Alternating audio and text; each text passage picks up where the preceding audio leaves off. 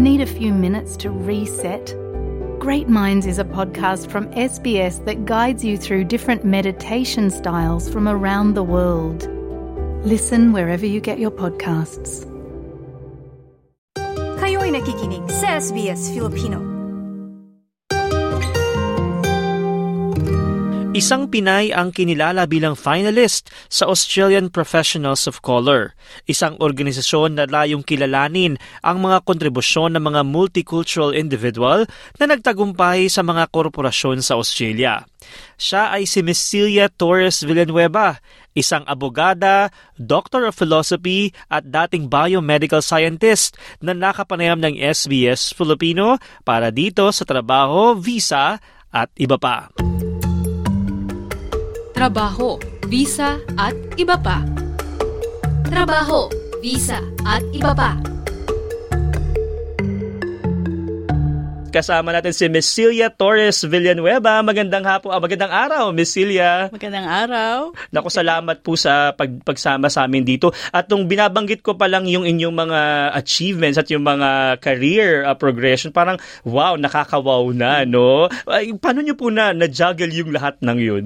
Uh, talaga multitasker ata ako talaga. Eh. High level ADHD. Mm-hmm. Hindi, um, siguro na me, medyo iiba pinagsabay-sabay ko pero iba rin um sequential yung pagkagawa ko ng aking um mga career journey. Mm-hmm. So, ba ito po yung, uh, nabanggit ko na po yung konting background nyo. Pwede mm-hmm. nyo ba kaming kwentuhan yung uh, migrant journey nyo kung kailan po kayo napunta dito? Tapos, uh, saan na kayo ngayon? Bukod po dun sa Career Transformation Ventures. Sure. Mm-hmm. So, ito actually yung pangalawa ko ng migration kasi um, ginawa, yung PhD ko in Biomedical Sciences, ginawa ko sa US. Mm-hmm. So, pag uwi ko sa Pilipinas, uh, nag-set up ako sa UP, uh, sa pamantasan ng Pilipinas, si UP mm-hmm. Diliman, um, ng DNA Vaccine Research Lab sa College of Science. Tapos, nung nandun ako, nagtuturo ako, nagre-research ako, tapos um, naging associate dean din ako ng College of Science. Tapos, naging, nag, ngayon, isip ko, alam mo, ever since naga kahit nung bata pa ako, gusto ko na rin maging abogado. Mm-hmm. Nung iniisip ko na nagpi-PhD ako, talagang either or, either mag-abogado o mag-scientist. Pero na-realize ko na actually pwedeng pareho, pwedeng i-combine. So habang nagre-research ako at nagtuturo sa UP, nag-law school na rin ako sa UP Diliman ng Evening Law School. Um, tapos naging Vice Chancellor for Research and Development din ako habang naglo-law school. Tapos nung um, nag-sabbatical ako sa UP para mag-bar exam, tapos habang nagba-bar exam, iniisip na lang ng asawa ko tsaka ang pamilya namin, hmm, baka kailangan mag-migrate tayo para you know, para sa mga bata, para sa mas magandang kinabukasan ng mga bata. Mm-hmm. So, pagtapos ng bar exam ko, nagtingin-tingin na rin kami dito sa pag-migrate sa Australia. Um, so, abogado na ako noon sa Pilipinas, nag-migrate kami dito. Swinete naman ako, ah, yung last ko nga palang trabaho sa Pilipinas, nag-executive director ako sa Intellectual Property Office of the Philippines. Tapos nag-consultant din ako sa Department of Science and Technology, so DOST. So sinulat ko yung unang version, yung draft ng Technology Transfer Act na naging batas nung pagkaalis, nakaalis na ako nung naging batas actually. Mm, grabe po pala, no? Pero nakasali pa ako dun sa mga House um, of Representatives Working Group para i-redraft yung unang draft na yon na naging batas, Technology Transfer Bill, na naging act. Tapos, ang um, pagdating ko dito, di gusto ko rin maging abogado dito. Mm-hmm. So, swerte naman ako na um, alam ko maraming nanggaling na sa senior executive leadership position sa Pilipinas sa pagdating dito talaga nagsimula sa entry level. Mm. At saka talagang kinailangan na nagsimula sa ibang industriya, sa ibang sector, you know, yung talagang yung nag, um, nagpuputol ng damo, yung talagang kailangan nila magsimula ulit. Um, kami ng asawa ko, siguro dahil rin sa may experience kami galing US, um, hindi nagsimula kami pareho pagdating dito sa Australia sa mid-level management na. So, hindi kami mm. nagsimula sa masyadong junior. Um, so, nagsimula ako sa universities, sa Victoria University, um, sa CSIRO, sa, tapos naging manager ko ng research contracts team sa Melbourne University. Tapos naging abogado na rin ako dito sa um, Australia. So, nung naging abogado na ako, na-admit na ako to practice, nag-shift ako to the private sector. So, lumipat ako from universities and research to, um, nagsimula ako sa AGL, tapos nag um, Boeing at nag Ernst Young, nag EY. Tapos ngayon, um, part ako ng isang um, engineering and um, technology company na US-based din. Um, so, yung, ngay- nabanggit mo nga ngayon, actually, parang apat yung aking trabaho. I wear Ano four pa po hats. yung no? is- ano pa po yung iba? Yeah. so, nabanggit mo na founder ako. Nag-found ako ng Career Transformation Ventures kasi nga nakita ko na talagang marami tayong mga Pilipino at yung iba pang mga um, you know, underrepresented, kumbaga yung mga um, multicultural and diverse backgrounds na kailangan talagang ma-empower, you know, mabigyan ng mga skills at mga kakayahan at confidence na magkaroon ng positions of um, you know, leadership whether leadership by influence or leadership by authority. Tapos, um, head of commercial ako dun sa sinasa- sinabi kong kumpanya, US-based company, full-time yon Tapos, um, um, board director din ako and recently na-elect ako as chair of the board ng isang 139-year-old na pharmacy Wow. sa Coburg North. So, meron kaming dalawang um, pharmacies sa Coburg. And so, yun yung tatlo. Tapos yung pang-apat ay um, nag-work ako with attorney Dr. Ravi yes, as well um, with a commercial contract practice para matulungan din ulit yung mga small businesses, sa mga Pilipino, mga kababayan natin, tsaka yung mga iba pang mga multicultural backgrounds na naghahanap ng abogado na makakaintindi sa small business at corporate world. Hmm, ano pong pangalan ng ah, ano na yan, ng firm na yan? Marinas Joshi Lawyers. Nako, si Attorney Re- Dr. Ravi Marinas Suki talaga yan, nasukay natin dito din sa trabaho, visa at iba pa ay talaga namang ah, kumakayod din. Kayo po ba'y natutulog pa sa dami ng mga nabanggit ninyo? Oo, paminsan-minsan.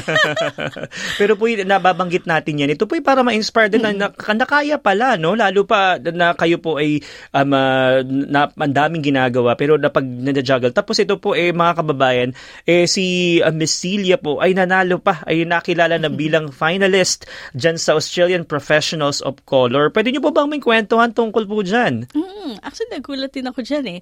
I think ang pinagmulan yan, kasi um, nung simula um, 2022, no, simula last year, medyo naging mas active na ako sa LinkedIn, tsaka dun sa mga game. Kasi ever since naman nagvo-volunteer ako at may mga ginagawa akong um, sa labas ng trabaho.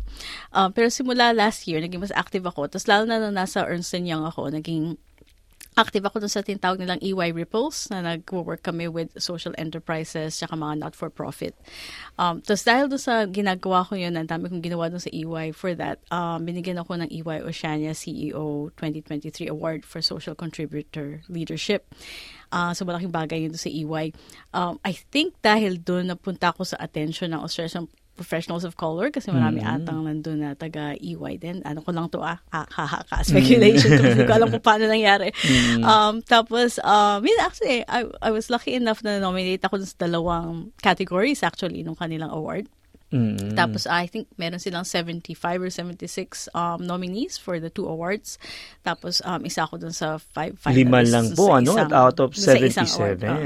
Napakalaking recognition. At minsan pag naiisip natin na parang naku nakakatuwa na isang Pinoy ay na, napapasama sa mga ganitong klase ng um, multicultural award Mm-hmm. dito sa Australia. At alam na alam natin, Miss Celia, na marami ding Pinoy na nagkatrabaho dito. In fact, pang lima nga tayo o pang apat na nga ata kung tayo Oo. nagkakamali ano, sa, sa mga um, malaking grupo Mm-hmm. ng mga migrants dito sa Australia. Pero syempre po may mga hamon, 'di ba? Hindi Mm-hmm. naman po agad-agad ikaw ay makikilala, no? I'm pretty sure pati po kayo may mga na-experience ganyan. O bakit may mga kakilala kayo? May ano po yung nap- napansin nyo na, na bago syempre kayo nag, nagkaroon ng gantong Mm-hmm. recognition? Ano yung mga napansin nyo nung una na mga nagiging uh, balakid o yung hamon ngayong struggles ng ilang mga Mm-hmm. migrant na Pinoys dito sa trabaho? Mm, mahirap din talaga kasi iba din talaga kultura natin eh, no? Mm-hmm. Um, yung asawa ko at ako nga, uh, meron kaming um, sort of advantage siguro na konti dahil nagtrabaho rin kami for four years sa US. So medyo nasanay na rin kami na makisama sa ibang kultura na yun sa western um, culture tsaka developed um, country culture.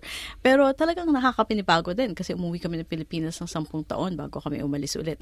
So iba talaga yung kultura natin. Like kayong maliliit na bagay, like yung small talk, di ba? Yung sanay dito sa Australia na pag bago magsimula yung meeting o bago ka tumawag sa sa telepono, magsisimula muna kayo sa small talk. How was your weekend? Di ba? Tapos, nung una, talagang pag-iisipan ko pa, eh, "Ah, pag ginawa ko ng weekend, nakalimutan ko na. O sa sobrang dami ginawa ko, alin ang sasabihin ko? or what are you planning for the weekend? Or, so, marami yung, yung mga maliliit na bagay na yun. Small talk, tapos syempre pag-usapan yung footy na hindi natin alam pagdating dito, ano ba yun? Uh, Saan ba yun? So, meron mga ganong maliliit na bagay. Tapos, yung mas malaking bagay na, na ako personally nakita ko rin no, as a professional coming here. So, sa Pilipinas, mga abogadang babae, di ba? Mm. Kilalang kilala natin sila. Yung, talagang may paggalang at mm. respeto talaga sa mga abogada na babae. Nagiging presidente, mga mm. babae, naging senador, walang issue maging babaeng abogada dito napansin ko na karamihan ng meeting na pinupuntahan ko, mga negosasyon, mga kahit meeting sa trabaho na hindi negotiation, hindi contract um, related, ako nag-iisang babae. Mm. O kung hindi man ako nag-iisang babae, ako nag-iisang hindi um, Asian or Asian. Yeah, mm. person of color. Ako mm. lang nag-iisang person of color. So very often, I'm the only woman and the only person Dalawang of color. layers pa pala yun. Oo, mm. so yung tinatawag nating intersectionality, di ba? Mm. So, babae na ako, tapos woman of color pa ako. Tapos pagdating ko sa sa kwarto ng negotiation or meeting, kita mo ako maliit na mm-hmm. siya nung babae na sabi ng iba medyo mukhang bata Oo. kasi may backpack pa. At yung Asian blood po. ah, Asian blood na young looking. Mm-hmm. Tapos uh, mga kausap ko puro six footer na puti mm-hmm. na lalaki. So pagpasok ko pa lang talaga, talagang yung otherness, no? Talagang kakaiba ako. And nararanasan niya ng marami. So, hindi yan unique sa akin, hindi yan unique sa mga abogadang babae. Nararanasan niya marami ng ating kababayan na pagpasok nila sa isang meeting, lalo na pag nasa industry sila o isang sector na karamihan puti, kung babae sila, tapos yung sector karamihan lalaki, like yung mga engineering sector, technology sector, talagang um, mararamdaman mo na naiiba ka. Mm-hmm. Pero um, to be honest, ha, hindi ko talaga na consciously inisip yun I was the only woman or I was the only person of color sa mga meeting na yun until actually someone pointed it out to me. Tapos mm. nag-point out, isang puting lalaki actually mm. nag-point out. Anong sinabi po niya sa inyo? Uh, meron akong kinikwento lang na mahirap na negotiation na naranasan ko. Uh, tapos sabi niya, ah, sa palagay mo ba, do you think it happened that way because you're a woman? Mm-hmm. Noon ko lang talaga naisip noon na, oh, is that an issue? Oh. Diba? Kasi, kasi minsan, pagdating na sa meeting, mararamdaman mo merong undercurrent na naiiba ka. Mm. Pero hindi conscious yun sa sa for me anyway. Yes. Hindi sa akin conscious na, oh, ako yung nag-iisa ditong mm. babae ah, sa meeting na. Hindi ko, kasi nga sa Pilipinas, Oo, babae, trabaho bukada, lang din. Trabaho mm, lang no, yun eh. Diba? Pasok ka, okay, um, nagkataon lang na ikaw ang babae. Mm. Ikaw lang, pero, um, pero nung, nung nag, naging conscious ako noon, ang dami ko tuloy biglang naisip din mm. na iba. So, parang naging over-conscious naman ako, hyper-conscious of my otherness of my differences. So, yun ang isa rin kailangan ingatan natin. Mm. Kailangan hindi tayo naive na isipin na hindi nag hindi nagka-count yung ating pagkakaiba. Kasi, mm. unfortunately, talaga nagka-count din. Kasi lahat ng tao, kahit tayo, may unconscious bias. Diba? So, talagang mahalaga din na conscious tayo na naiiba tayo at kung ano yung iniisip ng ibang tao dahil naiiba tayo. Pero at the same time, wag naman tayo maging over hyper conscious na mm. masyadong sensitive din, na masyadong mag-react o maging defensive. Um, hindi natin dapat pinapalipas yung mga talagang overt racism, no? Or misogyny ko sa babae, yung mga nakaka-offend talaga sa mga babae at sa mga taong hindi puti. Pero at the same time, dapat meron tayong um, kakayahan and skills kung paano natin i-handle yung mga ganong... Bukod sa kanyang personal na tagumpay, ibabahagi din ni Miss Celia Torres Villanueva ang kanyang expertise tungkol sa career bilang founder ng Career Transformation Ventures sa mga susunod na episode ng Trabaho, Visa at iba pa. Ako si TJ Korea para sa SBS Filipino. Trabaho, visa at iba pa. Trabaho, visa at iba pa.